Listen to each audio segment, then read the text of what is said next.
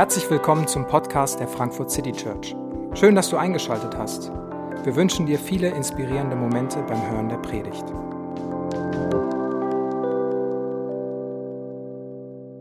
Hallo, guten Abend. Mein Name ist David, ich bin Pastor hier. Schön, dass ihr da seid und wir gemeinsam ähm, über dieses Thema, diesen Text, ähm, den wir gerade gehört haben, nachdenken können. Wir haben heute das letzte Mal ähm, zur Kolosserbrief. Wir wollen das abschließen und ihr habt gerade den Text gelesen und äh, was könnte mehr nach inspirierendem Sommerabend klingen als unterordnen Gehorsam und Sklaverei. Also ich glaube, da äh, kann, kann schon bestimmt ein bisschen Freude bei euch aufkommen. Äh, ich weiß nicht, was deine Reaktion ist, wenn du die Zeilen liest und hörst. Vielleicht liest du oder hörst du sowas in der Art das, das erste Mal und es ist befremdlich oder sogar verstörend und abschreckend. Wie, wie kann man denn sowas schreiben? Was, was, was soll das? Vielleicht sind dir die Zeilen oder diese Ideen und Worte wohl bekannt, aber sie sind für dich genauso verstörend, weil manchmal da so ein Druck und so eine Last und so eine Macht und so eine Manipulation draufgelegen hat und du es vielleicht schon so erlebt hast, dass du da direkt rückwärts wieder rausgehen möchtest. In diesem Text spricht Paulus drei der Lebensbereiche an, die Menschen damals wie heute mehr prägen als wahrscheinlich viele andere Lebensbereiche. Das ist die, die eigene Ehe, die eigene Familie und die Arbeit. Also die meiste von uns, würde ich glauben, sind verheiratet oder wollen gerne eines Tages verheiratet sein. Die meisten von uns haben schon entweder Kinder oder wollen gerne eines Tages Kinder haben. Das gilt nicht nur für uns hier, sondern das gilt, glaube ich, generell in der Gesellschaft. Man sucht diesen einen Menschen, mit dem man gemeinsam durchs Leben gehen kann. Man wünscht sich Familie. Und die meisten von uns arbeiten oder wollen eines Tages arbeiten und leiden darunter, wenn sie vielleicht gerade Arbeit suchen, weil sie die gerade nicht haben. Es sind ganz, ganz zentrale, prägende Bereiche, die durch alle Kulturen, durch alle Zeiten Menschen maßgeblich bestimmen und beeinflussen. Und am Ende seines Briefes möchte Paulus jetzt eine, eine christliche Perspektive für diese Bereiche aufmachen. Was hat eigentlich christlicher Glaube? Was hat eigentlich der Glaube an Jesus mit meiner Ehe, mit meiner Familie und mit meiner Arbeit zu tun? Wie kann ich anders über Ehe denken und anders Ehe leben? Wie kann ich anders über Familie denken und Familie leben? Und wie kann ich anders über meine Arbeit denken und meine Arbeit leben? Und er macht diese Begriffe aus. Und wir wollen heute versuchen, den verrückten Versuch zu unternehmen, in 30 Minuten oder weniger all diese Bereiche mehr oder weniger sinnvoll zu bearbeiten ähm, und hoffen, dass keiner rückwärts schreiend rausrennt, weil er es so schrecklich findet. Was dazu noch zu mir zu sagen muss, warum es vielleicht noch verrückter ist, also ich bin nicht verheiratet, ich werde im August heiraten. Kinder habe ich äh, infolgedessen auch keine. Das heißt, hier steht ein absoluter Experte vor euch, der äh, massig Erfahrung hat in dem Bereich. Ähm, nein, ich, ich stehe, glaube ich, genauso wie, wie viele von uns vor diesen Texten und will versuchen, hey, wie können die mein Leben jetzt prägen? Wie können die mein Leben prägen, wenn ich in all das vielleicht noch zugehe? Und wie können sie dich auch prägen, wenn du jetzt schon da drin stehst? Und der erste Vers, den wir in dieser Textlesung gelesen haben, der hatte gar nicht so viel mit dieser praktischen Ebene zu tun. Der erste Vers, ähm, der war viel allgemeiner, den Paulus hier schreibt. Alles, was ihr sagt und alles, was ihr tut, soll im Namen von Jesus, dem Herrn, geschehen. Und dankt dabei Gott, dem Vater, durch ihn. Ich habe extra diesen einen Vers, der direkt vor dem Abschluss noch dazu genommen, weil in den Bibeln werden oft so Absätze gemacht und dann will ich mal, okay, ich will mal was zu Familie lesen, und dann lesen wir nur diesen Absatz und dann beginnt es mit Frauen ordentlich unter, Männer liebt eure Frauen, Kinder gehorcht euren Eltern, Eltern kümmert euch um eure Kinder. Aber die Perspektive, die Paulus da drüber setzen will, die Brille, mit der wir das lesen sollen, sind die ganzen Kapitel, die er davor bearbeitet hat. Er hat davor beschrieben, dass Jesus der souveräne Herrscher der Welt ist, der der ganz persönlich Mensch geworden ist. Ja, der so persönlich Mensch geworden ist, der ein so persönlicher Gott ist, dass durch, durch Glauben, durch Vertrauen an diesen Jesus, der, der, der Wunsch, der Gedanke, die, die Überzeugung, Jesus gibt's wirklich und Jesus liebt mich, dass der, dass der dazu für sorgt, dass Jesus auf einmal in jedem Einzelnen lebt, der das glaubt. Dass Jesus in jedem Einzelnen ist, der diese Hoffnung hat. Dass Jesus dafür sorgt, dass vieles Alte Altes sein darf und kaputt gemacht wird. Dass Jesus für Schuld bezahlt hat, den Schuldschein erlöschen ist und deswegen unser Leben von Dankbarkeit geprägt sein darf. Und alle Selbstanklage, die darf durchaus Vergangenheit sein. Dass Jesus über den Tod triumphiert hat und wenn er den besiegen kann, dann auch alles andere und dass wir mutig leben können. und dass Jesus lebt, dass Jesus zu neuem Leben auferstanden ist und uns einlädt, an seinem Leben teilzuhaben. Lebt mit mir. Lasst alles Destruktive, Zerstörerische hinter euch und lebt mit mir ein neues Leben. Strebt Erneuerung an und lasst euch von mir erneuern. Und alles, was ihr tut und alles, was ihr sagt, soll mit dieser Perspektive gelebt sein. Mit dem Fokus, mit dem Blick, mit dem Denken, dass Jesus im Zentrum ist, dass Jesus Herr ist. Und vielleicht waren Leute, die bisher diesen Brief gelesen haben, Überzeugung, mit denen sie diesen Text lesen, könnte man vielleicht so formulieren. Jesus ist die oberste Priorität in meinem Leben. Er ist der Herr. Und Jesus ist mein Zentrum und mein Alltag soll von ihm geprägt sein. Und wenn du diesen Wunsch vielleicht auch verspürst, dann glaube ich, können die nächsten Verse ganz schön konkret für dich und in diesen Lebensbereichen werden, ganz egal, wo du da gerade stehst und wo du unterwegs bist. Und ich möchte, bevor wir in den Text, in den Einzelheiten einstellen, zwei Bemerkungen zur Struktur machen. Und das eine ist, dass, wie Paulus es ja gliedert, hat immer so Zweierpaare. Mann und Frau, Eltern und Kinder, Sklaven und Herren. Und er nimmt, indem wir es anordnen, eine klare Priorisierung vor. Also das Wichtigste kommt zuerst. Jesus, Ehe, Kinder, Arbeit. Jesus, Ehe, Kinder, Arbeit. Das ist die Reihenfolge. Jesus ist wichtiger als der Partner, der Partner ist wichtiger als die Kinder und die Familie ist wichtiger als die Arbeit. Diese Priorisierung nimmt er hier vor. Vielleicht erscheint die dir sofort logisch und macht sofort Sinn. Vielleicht gibt es aber auch ein paar Widersprüche sofort hier. Wieso soll denn mein Partner wichtiger sein als meine Kinder? Naja, wenn der Partner irgendwann nur noch Mama und Papa ist und du gar nicht mehr weißt, wie er eigentlich heißt und Kosenamen, an die schon gar nicht mehr zu denken, dann ist das vielleicht nicht das beste Umfeld für deine Kinder. Und vielleicht sind Familien dann besonders gesund, wenn die Eltern, wenn Ehepartner immer noch ein Ehepaar sind und die Kinder an zweiter Stelle kommen. Fast alle Menschen, die am Ende ihres Lebens was bereuen, bereuen nie, dass sie zu viel Zeit mit der Familie verbracht haben, sondern dass sie zu viel gearbeitet haben. Fast immer gibt es diese Ideen. Und ich glaube, Paulus möchte hier diese Priorisierung vornehmen. Ehe, Kinder, Arbeit. Aber dann durchbricht er die. Weil dann würden doch alle erwarten, okay, wenn ich von Sklaven und Herren rede, sind doch mit Sicherheit die Herren zuerst. Also nenne ich die Herren zuerst. Eltern und Kinder, mit Sicherheit sind die Eltern zuerst. Und Mann und Frau, da wäre damals klar gewesen, Männer werden zuerst genannt. Aber er fängt mit den Frauen an und dann sagt er was zu Männern. Er fängt mit Kindern an und dann redet er erst über die Eltern. Er redet über Sklaven und dann erst über Herren. Und er durchbricht das Muster, er macht es unerwartet.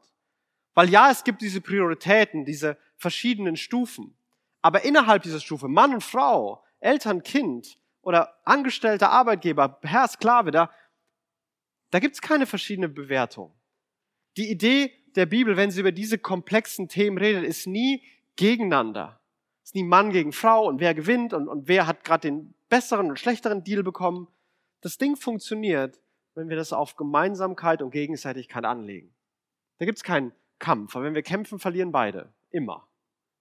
Sondern das soll einen Weg gemeinsam für Eltern und Kinder, für Ehepartner und auf der Arbeit gefunden werden. Das ist das Herz von Paulus. Und ich möchte dich wenn wir jetzt praktisch werden, dich einladen und vielleicht herausfordern, dass du für dich ganz persönlich hörst. Vielleicht sitzt du neben deinem Ehepartner oder deinem, deinem Partner, vielleicht sitzt du neben deinem Chef, keine Ahnung. Und vielleicht solltest du an der einen oder anderen Stelle vermeiden, auch wenn es vielleicht richtig wäre, so den Ellbogen mal rüber zu machen. Duff, hast du gehört? Vielleicht solltest du das lassen. Denk bitte auch nicht an alle Freunde und alle Verwandten, die das alles mal vielleicht hören müssten, sondern vielleicht ist ja was für dich dabei. Vielleicht gibt es ja eine Frage, vielleicht gibt es ja einen Satz, vielleicht gibt es ja einen Gedanken, der gerade dein Leben betrifft. Versuch für dich zu hören, wenn du es schaffst. Wenn du einen Ellbogen machst, ich habe dir gesagt, dass es keine gute Idee ist. Ich übernehme keine Verantwortung, wenn es dann schief geht. Nur, dass du es gehört hast. Wie prägt Jesus diese einzelnen Beziehungen? Wie prägt Jesus Ehe? Wie geht es zwischen Mann und Frau? Und er beginnt, wie gesagt, mit den Frauen. Ihr Frauen, Ordnet euch euren Männern unter, so ist es für Frauen angemessen, die sich zum Herrn bekennen. Ihr Frauen ordnet euch euren Männern unter, so ist es für Frauen angemessen, die sich zum Herrn bekennen. Er hat diese, diesen Satz, das gehört zu eurem Glauben dazu. Weil Jesus mich liebt und weil ich in ihm lebe, vertraue ich seiner Idee von Ehe, weil es dazu passt, wer ihr jetzt seid. Ihr gehört jetzt zu Jesus. Und dann nimmt er dieses böse Wort, dieses große Wort Unterordnung. Und für mich geht heute ein kleiner Traum in Erfüllung, weil meine Verlobte sitzt hier und ich darf über Unterordnung predigen. Das wird äh, super und heute Abend ganz bitter für mich. Aber ähm, nein, ich, Männer sind auch gleich noch dran. Aber Unterordnung, was ist eigentlich damit gemeint? Was meint Paulus, wenn er über Unterordnung redet?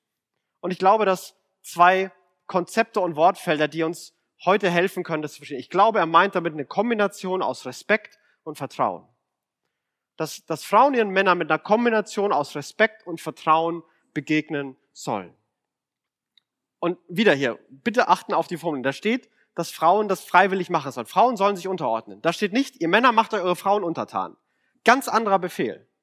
Da heißt es, liebe Frauen, weil ihr an Jesus glaubt und Jesus euer Leben bestimmt, ordnet euch unter. Begegnet euren Männern mit Respekt und mit Vertrauen. Und zu diesen beiden Themen könnte man ganz viel sagen, aber ich möchte versuchen, das abzukürzen, indem ich euch Fragen stelle. Fragen, die du dir selber stellen kannst oder vielleicht auch mit Partnern irgendwann besprechen kannst. Vertraue ich meinem Mann oder versuche ich ihn manchmal zu kontrollieren? Ich glaube, Vertrauen und Kontrolle sind so auf dem Spektrum. Und wenn, wenn, wenn du glaubst, wenn ich nicht alles überblicke und alles selber mache, dann passiert gar nichts, dann hast du volle Kontrolle und überhaupt gar kein Vertrauen wenn du sagen kannst, hey, du musst mir nicht mal sagen, ob du es gemacht hast. Ich weiß, du kannst es, ich weiß, du machst es. Kein Problem. Sag mir, du musst mir gar nicht Bescheid sagen, dass es erledigt ist. Ist in meinem Kopf jetzt schon abgehakt. Dann ist da Vertrauen. Und irgendwo dazwischen bewegen wir uns meistens. Und natürlich gibt es keiner so gerne zu, aber manchmal haben Frauen doch schon ganz konkrete Vorstellungen, wie das Leben zu sein hat. Da gibt es eine To-Do-Liste, da gibt es Vorstellungen und das soll gemacht werden. Und das wird auch kommuniziert, dass das zu tun ist. Und manchmal, wenn es dann nicht so weit kommt, dann gibt es verschiedene Methoden, wie man das vielleicht erzwingen kann oder kontrollieren kann. Indem man beginnt zu nörgeln, was immer total doll bei Männern ankommt, oder indem man vielleicht super emotional wird. Du wirst so emotional, dass der andere gar keine Chance mehr hat, aus der Nummer rauszukommen. Weil, weil was soll er denn machen, wenn auf einmal alles emotional ist, eine Szene gemacht ist? Vertraust du oder versuchst du zu kontrollieren? Zweite Frage, bin ich respektvoll oder reagiere ich manchmal abwertend? Bin ich respektvoll oder reagiere ich manchmal abwertend? Wenn du jemanden triffst, der für dich eine echte Respektsperson ist, ein echtes, ein echtes Vorbild, jemand, wo du sagst, wow, da habe ich echt Respekt davor, dann wird dein erster Satz nicht Kritik sein. Das wird nicht passieren. Dir wird nicht selbst wenn dir was Kritisches auffällt, das wirst du nicht zuerst sagen. Du wirst irgendwas, schön sie zu sehen, ist mir eine Ehre, sie kennenzulernen, das musst du vielleicht nicht zu einem Mann sagen, aber du wirst so eine Art Reaktion haben. Die wird sehr viel positiver sein, die wird respektvoll sein. Aber gehen wir, geht, sagt man das so? Ist man so? Oder ist man schnell mal in einem, in einem Abwertenden drin? Auf der Einkaufsliste standen fünf Dinge, er bringt nur vier nach Hause. Freust du dich, dass vier da sind oder kritisierst du, dass eins fehlt? Was ist das Erste, was er zu hören bekommt? Das kann doch nicht sein. Fünf Sachen, du hast fünf Finger in deiner Hand sogar, da kannst du sogar kontrollieren, ob du die hast. Ja, da denke ich mir, gut, dann gehe ich selber einkaufen, da habe ich auch keinen Bock mehr. Aber, aber ist da ein Respekt? Hey, super, dass du es gemacht hast. Nächstes Mal, das wäre wirklich wichtig, wir brauchen das, kannst du es morgen noch besorgen? Okay, kriege ich hin. Ich glaube, manchmal haben Frauen überhaupt gar keine Ahnung, wie viel Macht sie über ihren Mann haben. Ihr habt keine Ahnung, was eure Worte bewirken können. Wenn irgendein Kumpel zu mir sagt, du Idiot, denke ich mir, selber doof, du kannst mich mal. Ist mir egal. Meine Frau kommt und sagt, hey David, du bist echt ein Idiot. Dann bin ich ein Idiot und mein Leben ist zu Ende. Gefühlt. Das hat unfassbare Macht. Unfassbar, was es anrichten kann. Du willst einen respektablen, starken, mutigen, selbstständigen Mann? Dann sag Sachen, die ihn stark machen. Ganz einfach. Sag Sachen, die ihn selbstbewusst machen. Sag Sachen, die ihn aufbauen. Nicht sag Sachen, die ihn runterziehen. Wenn du ihn haben willst, dann dreht ihn stark. Vielleicht wird das irgendwann sogar sein. Versuch's doch mal. Bin ich respektvoll oder reagiere ich manchmal abwertend? Männer. Ihr Männer, liebt eure Frauen und geht nicht rücksichtslos mit ihnen um. Ihr Männer liebt eure Frauen und geht nicht rücksichtslos mit ihnen um. Die Idee ist für Männer genau die gleiche, weil Jesus mich liebt und ich in ihm lebe, vertraue ich seiner Idee von Ehe. Und die wird hier beschrieben mit liebt eure Frauen und geht nicht rücksichtslos mit ihnen um. Auch hier wieder ein paar Fragen. Übernehme ich Verantwortung oder ziehe ich mich zurück? Einen Satz, den du am Traualtar losgesagt hast und nie wieder sagen darfst, ist, ist nicht mein Problem. Es ist alles dein Problem. Es ist nicht alles deine Schuld, aber es ist alles dein Problem. Es ist alles deine Verantwortung. Und manche Dinge musst du vielleicht was tun und bei anderen kannst du dann sagen, die sind gar nicht so wichtig, aus dem Grund sind die nicht wichtig, wir haken das ab. Ist alles okay. Aber es ist alles deine Verantwortung. Dieses, ich habe ich nichts mit zu tun, ist nicht meine Abteilung, ist nicht meine Schuld. Ist ja schön, dass du uns das eingebrockt hast. Die Nummer läuft nicht mehr. Da fühlen sich Frauen auch überhaupt gar nicht geliebt. Über, übernimmst du Verantwortung für das, was dir anvertraut ist? Kann man sich auf dich verlassen? Dass wenn du sagst, ich mach das, dann passiert es. Übernimmst du die? Trägst du die? Oder ziehst du dich manchmal da raus und lässt alleine? Ist nicht mein Problem. Zeige ich Initiative oder bin ich bequem geworden? Die meisten Frauen, die irgendwann heiraten, haben sich irgendwann mal gedacht, oh, dieser Mann, der ist aber nett, den finde ich interessant. Und meistens haben sie das gemacht, weil der Mann irgendwelche netten Dinge gesagt, gemacht und getan hat, die sie überzeugt haben. Ich tippe, die wenigsten von euch haben aus Mitleid geheiratet oder wollen gerne aus Mitleid heiraten. Also irgendwas war da mal. Und er hat Initiative, er hat irgendwelche Dinge gesagt und getan und gemacht. Machst du die immer noch? Sind die noch da?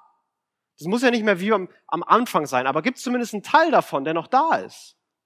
Oder, oder ist da eine, eine Bequemlichkeit eingezogen? Ist es zu anstrengend? Ist ja auch nicht mehr nötig? Ist ja schon alles da, was ich haben will?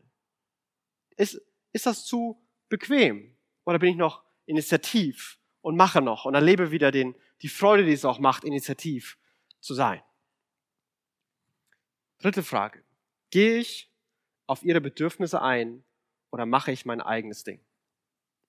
Gehe ich auf ihre Bedürfnisse ein oder mache ich ihr eigenes Ding? Vielleicht typische Situation. Er, langer Arbeitstag, kommt nach Hause, sie sagt, also heute war das und jenes und dieses und ich habe das erlebt und dieses gemacht. Und er sagt, hey, ich bin so fertig, meine Arbeit war so anstrengend. Ihr Tag war auch anstrengend. Du bist nicht der Einzige, der einen anstrengenden Tag hatte. Und vielleicht seid ihr beide fertig. Und dann könnt ihr drüber reden und dann muss vielleicht einer einen sauren Apfel beißen. Das heißt ja nicht, dass du zu allem Ja und Amen sagen musst. Aber hörst du zu? Weißt du, was sie braucht? Fragst du sie, was sie braucht? Und versuchst, darauf einzugehen. Und zurück zu, liebe, liebe Frauen, wenn ihr gefragt werdet, was ist dein Bedürfnis, was wünsche dir, sag es. Relativ simpel. Zum Beispiel, praktisch, äh, irgendwann hat meine Verlobte von einem Jahr oder so gesagt, David, ich will mehr Blumen. Okay, kriegst du mehr Blumen, kein Problem. Und seitdem bekommt sie mehr oder weniger regelmäßig Blumen. Ich glaube, in ihrer Vorstellung war es irgendwann mal so, und vielleicht gibt es andere Frauen, die das auch noch haben. Also eigentlich will sie das überhaupt gar nicht sagen, sondern ich hätte spüren sollen, an welchem Tag sie welche Blumen wann möchte. Das muss ich spüren. Das wird nie funktionieren. Ich glaube, sie hätte heute vielleicht zwei Blumen bekommen in zwei Jahren. So viele Gefühle habe ich dafür, für Blumen. Das, das funktioniert einfach nicht. Wenn du kein Bedürfnis sagst, dann wird kein Bedürfnis erfüllt. Wenn du alle sagst, wird zumindest ein Teil davon erfüllt. So besser als nichts. Wenn du gefragt wirst, sag's, was du haben willst. Und liebe Männer, dann zieht euch nicht in euer eigenes Ding zurück. Manchmal flieht man von der Arbeit. Flieht man in die Arbeit. Auf der Arbeit ist man so viel beliebter und es ist so viel einfacher als zu Hause. Manchmal geht man zu Kumpels, weil da ist man viel schneller, kriegt man da aufbauende Worte. Und es ist nicht so anstrengend. Es sind weniger Emotionen im Spiel. Aber das ist keine Alternative. Geh auf Bedürfnisse ein, nimm Rücksicht, liebe deine Frau. Ihr Frauen, geht mit Respekt und Vertrauen euren Männern, begegnet ihnen so. Ihr Männer, liebt eure Frauen und nehmt Rücksicht. Und ich will das hier nicht alles sagen, weil ich glaube, wir haben so einen riesen Beziehungs-Ehe-Chaos-Problem in unserer FCC. Ich bin super ermutigt, welche Fragen sich Singles hier stellen. Ich bin super ermutigt, dass fast alle jungen Paare ähm, und Leute, die heiraten wollen, gerne und freiwillig sich darauf vorbereiten wollen, eine Art Ehevorbereitung machen mit Songel oder Christo, Christoph und Evodia oder anderen Leuten. Und Leute haben da Bock drauf, wollen daran arbeiten. Ich bin ermutigt, dass Ehepaare ehrlich sind und nicht jeder hier die beste Ehe aller Zeiten hat und nur unser Instagram-Konto uns widerspiegelt. Sondern dass wir sagen, ja, das ist manchmal anstrengend, das ist manchmal zu viel, aber ich würde es trotzdem wieder machen. Das finde ich wirklich ermutigend. Und ich wünsche mir, dass es so bleibt. Ja, ich wünsche mir, dass es noch mehr wird und besser wird. Und deswegen glaube ich, sind solche Fragen wichtig, dass wir uns die stellen und wir da auf den Weg gehen. Das glaube ich und das wünsche ich mir für uns alle.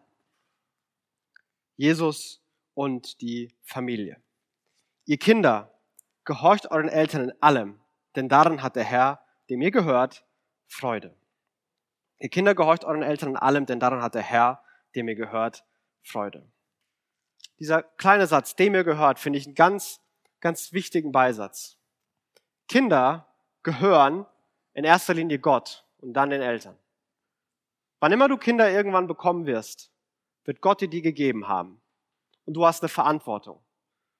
Die sind nicht deine und du kannst sie kaputt machen, wenn du sie kaputt machen willst. Die gehören Gott. Und Gott vertraut sie dir an. Aber zuerst gehören sie Gott. Und da habe ich mich gefragt, dann daran hat Gott Freude. Was interessiert das denn Gott, ob ein Dreijähriger auf seine Mama hört? Was, was, was soll das denn? Und habe ich mir überlegt an all die Gespräche, die ich mit Eltern geführt habe, und ich glaube, es gibt kaum was, was Eltern so viel Freude macht, wie wenn Kinder auf sie hören. Wenn Kinder genau das machen, was die Eltern gesagt haben. Ja, Mama, du hast recht, Mama, mache ich gerne, Papa. Kommt ungefähr einmal in 100 Jahren vor, aber wenn, dann ist da eine große Freude da. Aber warum freuen sich Eltern darüber?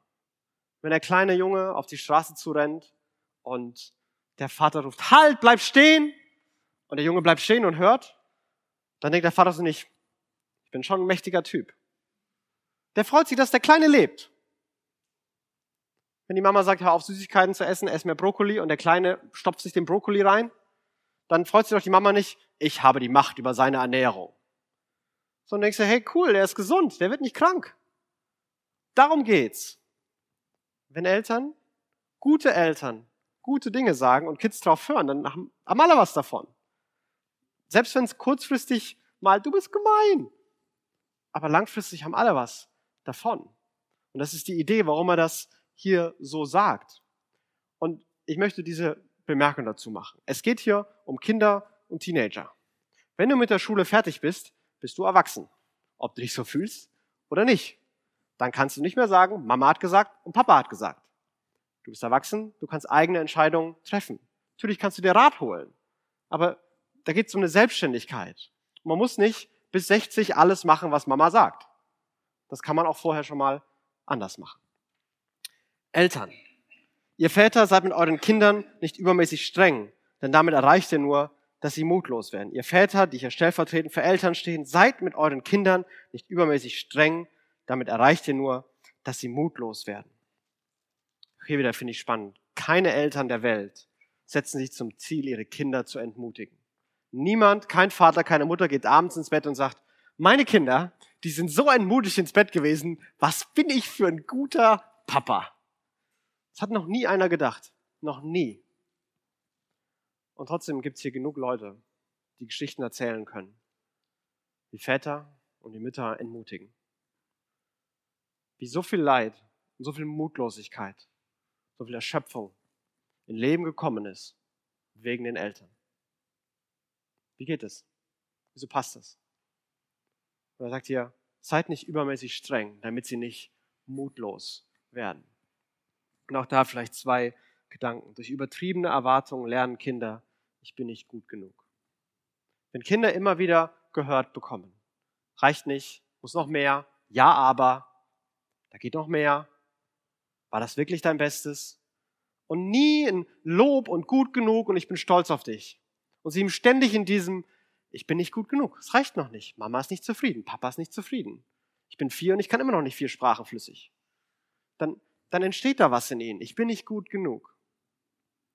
Und wenn Kinder mangelnde Aufmerksamkeit, durch mangelnde Aufmerksamkeit lernen Kinder, ich bin nicht wertvoll. Vielleicht sind die Eltern nicht da, oder vielleicht interessieren sie sich nicht. Vielleicht ist alles spannender, der Fernsehen, die Zeitung, das Buch, aber, aber nicht die Kids und sie lernen, ich, ich bin nicht so wertvoll anscheinend. Anscheinend bin ich nicht so wichtig. Anscheinend ist der Fernseher wichtiger als ich.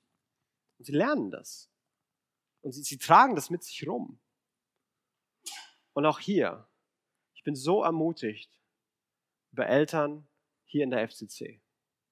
Ich habe hier so viele Vorbilder, die machen nicht alles richtig. Kann man auch nicht. Die sind manchmal fertig und überfordert, wie jeder. Aber die ringen darum, die geben sich Mühe, gute Väter und gute Mütter zu sein. Und was ich für mich mir wünsche und was ich bei so vielen hier sehe, die Kids hier wachsen besser auf, als ihre Eltern in ihren Elternhäusern aufgewachsen sind. Die Kids hier haben mehr, bessere und andere Umstände, als sie selber erlebt haben. Mein Elternhaus war ganz gut. Ich wünsche mir, dass ich ein besserer Vater bin als mein Vater. Und dann wehe, mein Sohn wird nicht ein besserer Vater als ich. Das wünsche ich mir. Das wünsche ich mir für uns. Dass unsere Kids manches nicht erleben, was wir erleben mussten. Und das passiert hier schon, weil Jesus da involviert ist und das prägt und das verändert. Und ich möchte uns da ermutigen in diesem, in diesem Bereich. Jesus und Arbeit. Und vielleicht hast du dich gefragt, warum ich schon am Anfang von Arbeit und all dem geredet habe, wenn doch hier ganz klar Sklaven steht und Herr steht und Sklaverei, das ist ja was ganz anderes als die moderne Berufswelt und damit hast du recht. Sklaverei damals in der Antike war nicht, nicht, nicht so wie die, wie wir sie zum Beispiel aus den USA kennen, wo äh, Leute nach Afrika gefahren sind, Leute gefangen genommen haben äh, und gegen ihren Wellen hin, hingeschifft haben. Sklaverei hatte oft wirtschaftliche Gründe. Es gab eine Hungersnot, jemand konnte nicht mehr essen, hat gesagt, so, ich arbeite drei Jahre für dich als Sklave, dafür bekomme ich zu essen. Und das war ein Deal, den Leute angenommen haben. Sklaven waren Feldarbeiter bis Lehrer und Verwalter. Manche Sklaven sind freiwillig im erweiterten Haushalt ihrer Herren geblieben, weil sie da ein gutes Leben hatten. Herren waren völlig bescheuert, wenn sie ihre Sklaven schlecht behandelt haben, weil dann machen die ja keine gute Arbeit mehr. Das, da habe ich überhaupt gar nichts von. Das war die Idee, die die Leute hier, äh, in der sie gelebt haben. Und trotzdem bleibt es Sklaverei. Und Paulus ist vielleicht hier die, Frage, die sich gefallen lassen, hey Paulus, bist du denn eigentlich für Sklaverei? Und wenn man das Buch ein bisschen, bisschen weiter liest, den Kolosserbrief, dann, wo er die ganzen Namen aufzeigt, das, was kein Mensch mehr liest, da gibt es einen Mann namens Onesimus, der da genannt wird. Der war einer der Leute, die den Brief überbracht haben. Paulus hatte im Gefängnis einen Brief geschrieben und im Gefängnis diesen Mann kennengelernt. Und er hat ihm nicht nur den Kolosserbrief mitgegeben, sondern noch einen anderen Brief mitgegeben, der auch im Neuen Testament ist. Der heißt Philemonbrief. Ist ein Kapitel irgendwo hinten. Ähm, Philemon heißt er. An der ist ein Mann geschrieben, Philemon. Und dieser Mann war der ehemalige oder noch Besitzer von diesem Sklaven Onesimus, der weggelaufen war. Und wenn Sklaven weglaufen, das wurde tatsächlich relativ hart bestraft. Weil wenn einer wegläuft und der nicht bestraft wird, dann überlegen sich das ja alle und das ganze System bricht zusammen. Aber Paulus schreibt in diesem Brief, du kannst es gerne mal lesen, es ist nur 20 Verse lang, der ganze Brief an Philemon. Da, das sagt er nicht nur Philemon, hey, es wäre vielleicht eine gute Idee, sondern er fordert, er fordert, behandle den als Bruder. Der war dann entlaufener Sklave. Ich will, dass du auf dein Recht verzichtest, was du vor Gerichten ein durchsetzen könntest. Ich will, dass du ihn nicht bestrafst und dass du ihn als Bruder aufnimmst. Weil die logische Folge von der Botschaft von Jesus ist die Abschaffung von Sklaverei. Das ist die logische Folge. Und Christen haben das getan. Wilberforce, ein Engländer, war maßgeblich ein treibender, führende Persönlichkeit, ähm, um den europäisch-amerikanischen Sklavenhandel zu beenden. Martin Luther King hat christliche Dinge getan, um dann nicht mehr ganz Sklaverei, aber noch mehr Befreiung reinzubringen. Christen waren immer aktiv darin, Sklaven zu befreien. Aber was Paulus hier ver versuchen will, ist, den Leuten auf ihren Status quo eine Perspektive zu geben. Das ist nicht so, dass ein gutes Land ist nur ein Land, wo es Sklaven gibt. Genauso gibt es Texte, die sagen, hey, wenn ihr verfolgt werdet, für euren Glauben getötet werdet. Das heißt nicht, dass nur ein gutes Land ein Land ist, wo Christen getötet werden. Aber wenn die Situationen da sind und seien sie noch so falsch, wie gehen wir damit um? Und ich glaube, dass wie der historische Kontext war, vielleicht die nächste, nächste ähm, Übertragung für uns tatsächlich Berufsfeld ist. Von Arbeitnehmern und Arbeitgebern. Da, wo das Verhältnis Sklave-Herr gut gelaufen ist, ist es vielleicht relativ ähnlich mit Chef und Angestellten. Mit dieser Perspektive wollen wir uns auch noch diesen letzten Versen nähern. Ihr Sklaven, gehorcht in allen euren irdischen Herren. Tut es nicht nur, wenn sie euch beobachten, als ginge es darum, Menschen zu gefallen. Gehorcht ihnen vielmehr mit aufrichtigem Herzen aus Ehrfurcht vor dem Herrn. Wo noch immer eure Arbeit besteht, tut sie mit ganzer Hingabe. Denn letztlich dient ihr nicht Menschen, sondern dem Herrn. Paulus sagt hier zwei relativ offensichtliche Sachen. Erledige deine Arbeit, weil du ultimativ für Jesus arbeitest. Mach deinen Job, nicht weil alle zugucken, nicht weil du dafür ein Sternchen bekommst, sondern weil, weil du für Jesus arbeitest. Weil, weil Jesus dein eigentlicher Chef ist. Und Arbeit ist wertvoll. Und was immer deine Arbeit heute ist, erledige sie gut. Was immer heute deine Arbeit ist, erledige sie gut. Das heißt ja nicht, dass du morgen die gleiche Arbeit hast. Du kannst dich ja bewerben. Aber was immer du heute zu tun hast, das erledige heute. Denn das ist auch Arbeit und das ist auch gut. Und nicht nur die Arbeit ist wichtig, sondern die hier auch. Was immer du heute zu tun hast, mach es und versuch es gut zu machen. Denn ihr könnt sicher sein, Vers 24, dass ihr von ihm einen Lohn bekommt, das Erbe, das er im Himmel für euch bereithält. Darum dient ihm Christus dem Herrn. Denn auch der, der Unrecht tut, wird einen Lohn empfangen, den Lohn für sein Unrecht. Gott ist ein unbestechlicher Richter. Gute Arbeit ist nie vergeblich, sondern Jesus selbst belohnt es. Gute Arbeit ist nie vergeblich, auch wenn es in deinem, deiner Firma niemand sieht. Auch wenn keiner eine Ahnung hat, wie wertvoll du bist für deine Abteilung. Wenn, wenn, wenn es wirklich so ist, dass ohne dich da alles vor die Hunde geht. Aber niemand sagt Danke. Jesus sieht es. Und du wirst Lohn bekommen. Du, Jesus ist dein eigentlicher Chef und der wird es eigentlich belohnen. Diese Perspektive war ganz radikal für Menschen damals. Ich arbeite nicht mehr für den, den ich da sehe, sondern ich arbeite für eins drüber. Ich arbeite für den, der der, der Gesamtboss ist. Und das hat ihr Leben geprägt. Genauso aber heißt es nicht, dass man das jetzt Füße hochlegen kann, den ganzen Tag pfeifen kann, weil Jesus ja jetzt der Chef ist. Bosheit und Betrug werden Konsequenzen haben. Relativ simpel. Fehler sind okay. Absichtlich kaputt machen, böse. Unabsichtlich kaputt machen, Fehler, kein Problem. Diese Idee, wir müssen für Jesus unser, unser Bestes geben und für Jesus erarbeiten, bedeutet doch nicht, dass wir fehlerlos sein müssen. Jetzt habe ich einen Fehler gemacht, jetzt ist Jesus bestimmt ganz traurig und enttäuscht und jetzt geht alles schief. Nein, das ist ein Fehler. Lernst du daraus, weiter geht's. Unser ganzer Glaube ist, dass wir Fehler machen und Gott uns vergibt. Wieso sollte das auf der Arbeit ein Problem sein? Ich glaube, da kann man sich entspannen. Und dann macht er noch einen letzten Schwenk hin zu den Herren, den damaligen Arbeitgeber. Ihr Herrn geht gerecht mit euren Sklaven um und behandelt sie fair. Denkt daran, dass auch ihr dem Herrn einen Herrn habt und dieser Herr ist im Himmel. Ihr Arbeitgeber geht gerecht mit euren Angestellten um, behandelt sie fair. Jesus ist der Herr aller irdischen Herren. Wo immer du Verantwortung hast für andere Menschen, Personalverantwortung, denk dran, dass da noch einer über dir ist. Und für die meisten von uns ist es in der Firma schon gegeben. Aber selbst für nicht, da ist immer noch einer drüber. Jesus ist immer noch drüber. Keiner, keiner ist außerhalb dieser Autorität. Die stehen alle drunter. Und Jesus sagt, behandelt jeden fair, denn er untersteht Jesus. Jesus hat sein Leben für euch gegeben. Jesus hat euch fair behandelt. Mit Wert und mit Würde. Jetzt behandle du andere mit Wert und mit Würde. Und behandle sie fair und nutze sie nicht aus. Denn manchmal gibt es die Tendenzen. Die gibt's, da brauchen wir keine Sklaverei für. Das können wir heute noch in der Arbeitswelt. Leute ausnutzen. Ihr seid fair. Geht fair damit um, denn ihr wisst, dass Jesus so mit euch umgegangen ist. Und so macht Paulus hier drei Perspektiven auf zur, zur Ehe, zur Familie und zur Arbeit. Wie er möchte, dass das christliche Glaube nicht nur am Sonntag in der Kirche eine Rolle spielt, sondern wie den Alltag prägt. Wie wir anders denken, wie wir anders leben. Wie die Folge aus dem, was Jesus getan hat, sich in diese Bereiche rein buchstabiert. Aber wir fangen nicht bei den Bereichen an, sondern wir fangen ganz vorne an, bei der Grundlage, die Jesus selbst gelegt hat. Auch daran wollen wir uns heute erinnern, wenn wir wieder Abendmahl feiern, wenn wir uns daran erinnern, dass Jesus sein Leib,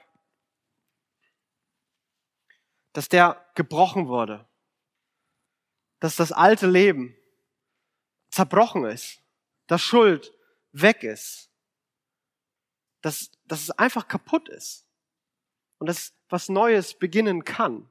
dass das Alte zurückgelassen werden kann, weil Jesus selbst dafür gestorben ist, weil Jesus sein Leib gebrochen hat.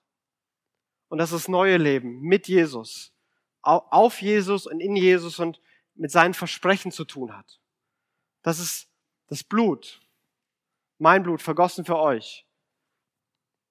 Das besiegelt den neuen Bund, den ich mit euch schließe, sagt Jesus. Das ist bis heute das Zeichen dafür, dass Jesus seine Versprechen immer noch hält. Dass er immer noch befreit, dass er immer noch stärkt, dass er immer noch lebt, dass er immer noch da ist, dass er sich immer noch kümmert, dass er immer noch gerecht ist. Jesus hält seine Versprechen. Er hat es mit einem Bund, mit seinem Blut besiegelt. Und so hoffe ich, dass wir wieder so eine Perspektive und eine Begeisterung auf Jesus bekommen. Dass wir sagen, Jesus ist so besonders und so wertvoll. Und er hat so viel für mich getan. Ich will, dass mein Leben von ihm geprägt ist. Ich glaube, das ist gut. Will, dass meine Ehe davon geprägt ist. Ich will, dass meine Familie davon geprägt ist. Ich will, dass meine Arbeit davon geprägt ist. Und dazu müssen wir Jesus in seiner Größe vor uns sehen. Und dann in die Bereiche das Reindenken und Reinleben. Und genau dafür möchte ich gern beten. Und davor dürfen die Abendmahlshelfer gern schon nach vorne kommen, auch der Band schon Abendmahl austeilen. Himmlischer Vater, ich will dir gern Danke sagen, dass du uns jetzt und hier siehst und liebst. Du weißt ganz genau, welch, welche Fragen, welche Gedanken, welche Themen in unseren Herzen jetzt da sind. Danke, dass du uns nicht mit irgendwelchen großen Konzepten, die nur Sonntagsrelevanz haben, konfrontierst, sondern dass du willst, dass unser Alltag nach deinen Vorstellungen geprägt und gestaltet ist. Dass du willst, dass wir gute Ehen haben, gute Familien haben, gute Arbeit haben. Du möchtest, dass unser Leben gelingt. Und du siehst jede Frage, die uns heute herausgefordert hat. Du siehst jede Frage, die uns wirklich vielleicht auch überführt hat. Und ich bitte, dass du uns den Mut und die Kraft gibst, ehrlich zu sein, zu reden und zu verändern. Du siehst, wo wir manchmal auf was gestoßen wurden, was uns wirklich wehtut, weil wir wollen ja gerne anders sein. Aber irgendwie schaffen wir es nicht. Und ich bete, dass du zu unserem Wollen dein Vollbringen dazu gibst, dass auch hier deine Kraft in uns kommt und uns prägt. Jesus, ich bete, dass du jeden Satz, der gut ist, in unseren Herzen groß machst und jeden Satz, der schlecht ist, aus unseren Herzen wegnimmst. Ich bete, dass du den Blick auf dich richtest, dass wir dich sehen und von dir so begeistert sind, dass es unser Leben in allen Bereichen prägt. Jesus, lass uns dich erleben und lass uns mit dir neu leben, ganz neu in all den Bereichen, in denen wir uns das selber auch wünschen und in denen du dir das für uns auch wünscht. Danke, dass wir es mit dir tun dürfen, mit deinen Versprechen, die du mit deinem Blut besiegelt hast, die du bis heute hältst. Jesus, danke dafür. Amen. Wir hoffen, die Predigt hat dich inspiriert. Wenn du uns kennenlernen möchtest, dann schau einfach mal auf unsere Homepage www.frankfurtcitychurch.de oder besuche uns in unseren Gottesdiensten. Bis dann!